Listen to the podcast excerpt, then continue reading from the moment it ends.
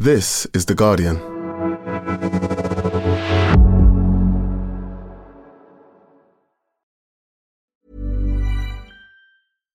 Can a people first approach to higher education transformation improve success? An EY report suggests that taking emotional and psychological factors into account is just as important as the technology. Six factors drive this human centered approach leadership, inspiration, care, empowerment, investment, and collaboration. Get these right, and they can more than double an organization's chance of transformation success. Learn more about people first transformation at theguardian.com forward slash transforming higher education This message was paid for by EY. Looking for your next great podcast? We live in unprecedented times. To make sense of it, what if you could learn from some of the most influential people on the planet? The podcast Tools and Weapons is hosted by Microsoft's Vice Chair and President Brad Smith. Every week, he has a candid conversation with guests, including prime ministers and Pulitzer Prize winning journalists. The latest episode features Bayer CEO Bill Anderson. Though most of us know Bayer for pharmaceuticals, they're also focused on crop science. They're putting digital tools in the hands of farmers to get the most out of every acre. Listen to Tools and Weapons with Brad Smith, wherever you get your podcasts. Hi, Madeleine here. The Science Weekly team is taking some time off, and we're going to be back with you next week. But until then, here's one of our favourite episodes from last year the launch of the long awaited James Webb Space Telescope. In 2022, the James Webb Space Telescope brought us some incredible images from our universe. From some of the first galaxies to form after the Big Bang to a totally new view on the pillars of creation. In this episode, my co host Ian Sample speaks to Professor Jayawardhana about JWST and the quest to discover our place in the cosmos. We'll no doubt be seeing a lot more from the James Webb Space Telescope in 2023 too. I hope you enjoy the episode. We'll be back on Tuesday. See you then.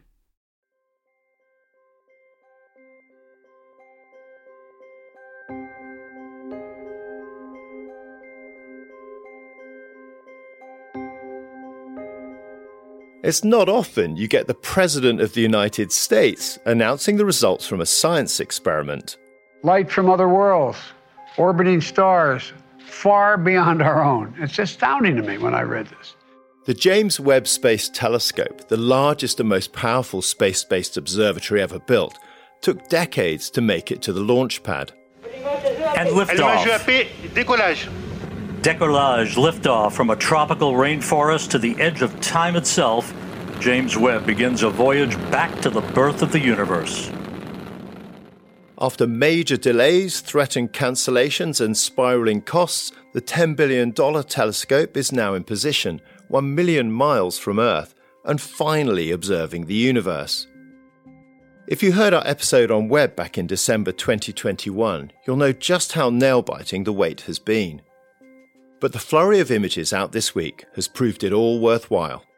We've seen galaxies as they were 13.1 billion years ago, water vapour in the atmosphere of a world beyond the solar system, and the glittering landscape of a stellar nursery, home to stars many times larger than the Sun. And this is only the start. So, what do these images really mean for astronomers? And what could Webb mean for us and our understanding of our place in the universe? I'm Ian Sample, The Guardian science editor, and this is Science Weekly.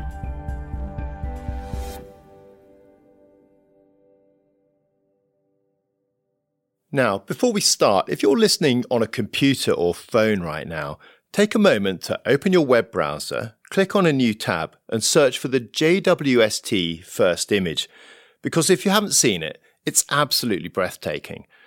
This incredible, dense collection of galaxies, each filled with billions and billions of stars, shows some as they were more than 13 billion years ago. Just take it in for a second. To unpick what's in this image and what else Webb will be revealing to us in the years to come, I spoke to Ray Jayawardhana, a professor of astronomy at Cornell University and a science team member for one of the instruments on the telescope.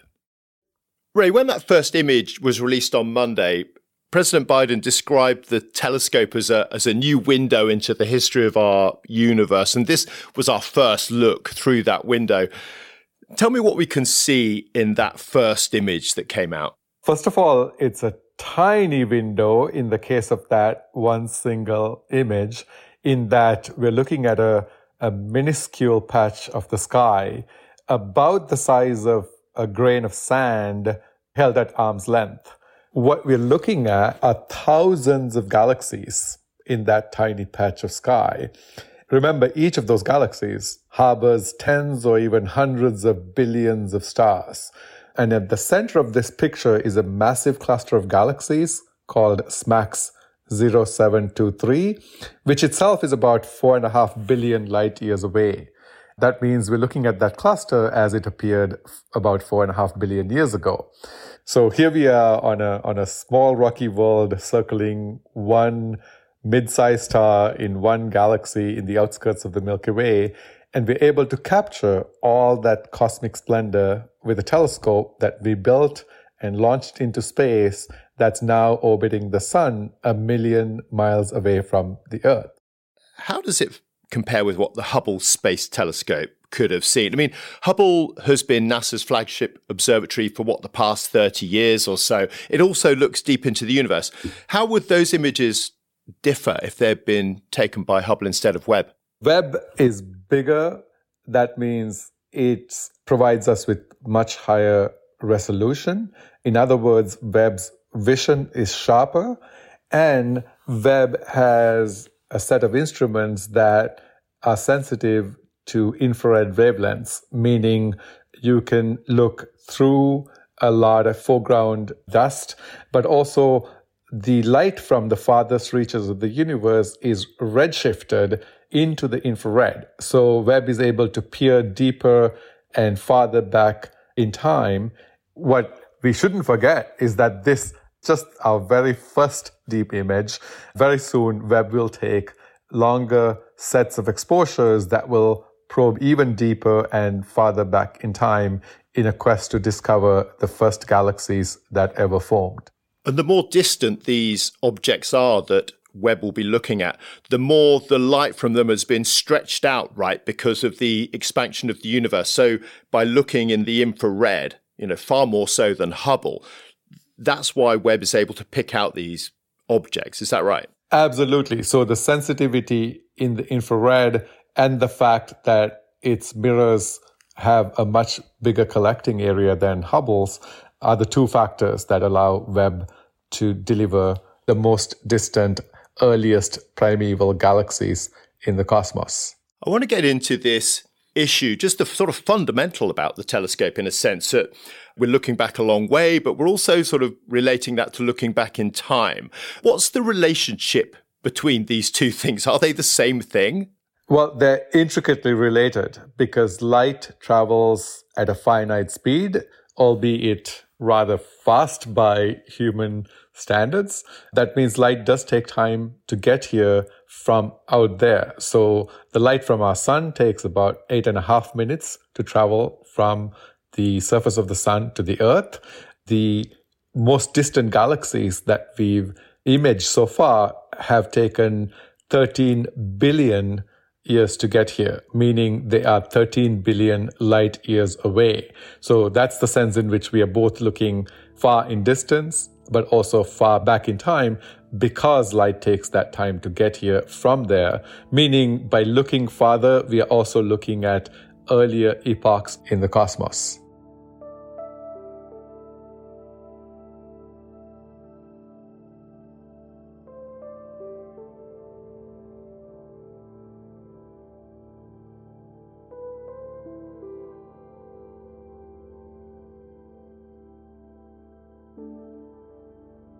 Let's get back to the first image that was released. And you can see this sort of curving and bending in the image. Like, you know, some of the galaxies look like they've been stretched, particularly some of those redder ones on the right hand side of the image.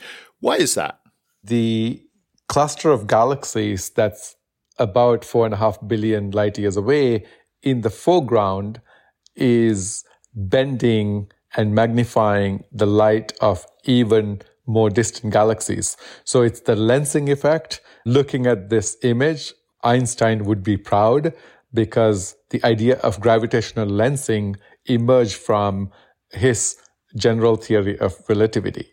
Um, and Fritz Zwicky back in the late 1930s specifically predicted that galaxy clusters may act as natural lenses, bending and magnifying light from galaxies in the same line of sight, but behind the cluster itself. And for the last few decades, astronomers have used the fact that there's uh, natural magnifying lenses exist to be able to probe even farther back in distance and time than we could otherwise. So we have this lensing effect and we have everything else on JWST, the, the size of the mirror, the sensitivity of the instruments that will allow us to look back very close to the start of the universe, some of these first stars and galaxies ever to form. Why do scientists want to do that, though? I mean, what are they looking for and hoping to find out? We're hoping to find out how the earliest galaxies formed and evolved.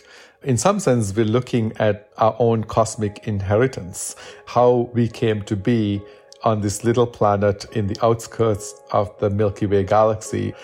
All of that began with the origin of the universe, the origin of the elements, the chemical enrichment over time that allowed elements that are essential for life like carbon, oxygen, to be forged and dispersed through the earliest generations of stars and to be incorporated into newer generations of stars so that we could be here.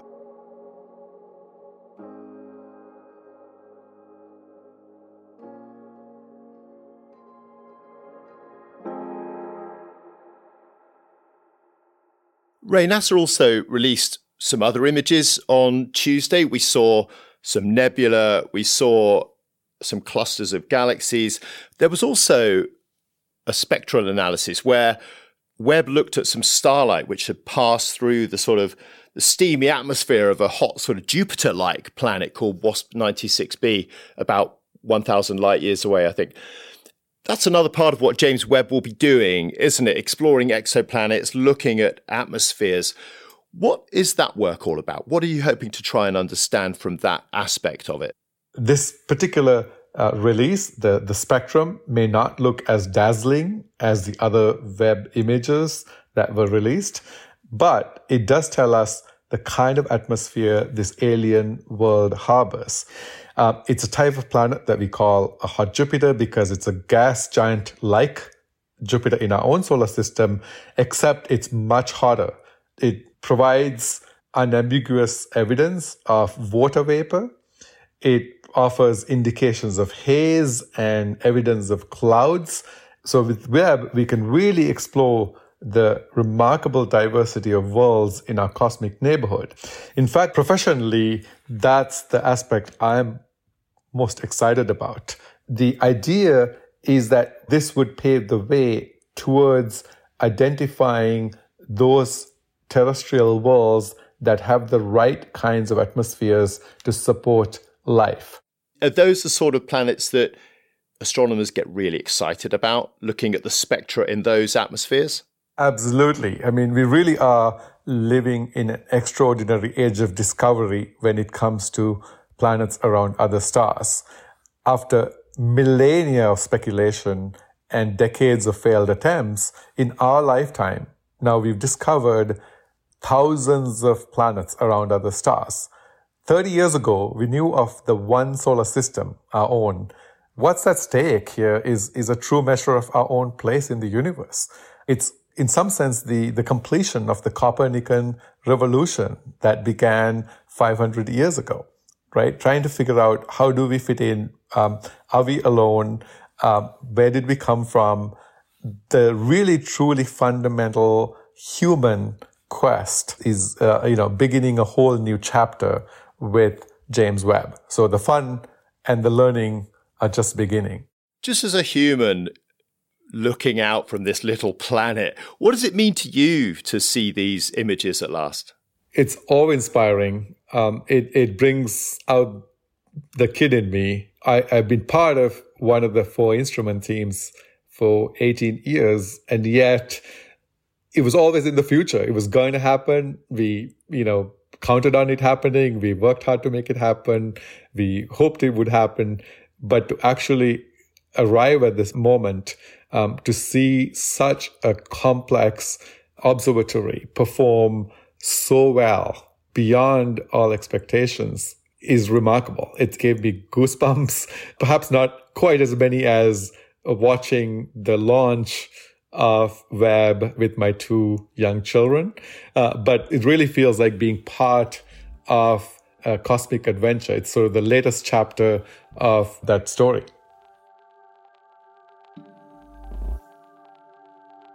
Ray, it's brilliant to have you on to walk us through this. Thanks so much, and look, good luck with the analyses ahead. I, I hope it's as much fun as it sounds it'll be. Thank you, Ian. It's uh, really been a pleasure speaking with you. Thanks again to Professor Ray Jayawardhana. You can find all our coverage of the JWST on the podcast webpage at theguardian.com. And that's it for today. The producer was Madeleine Finlay, the sound design was by Tony Onuchukwu, and the executive producer was Lorna Stewart. We'll be back on Tuesday. See you then.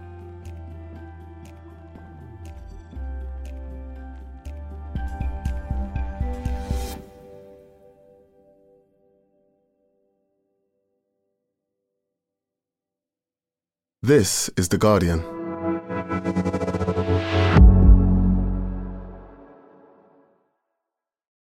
Looking for your next great podcast?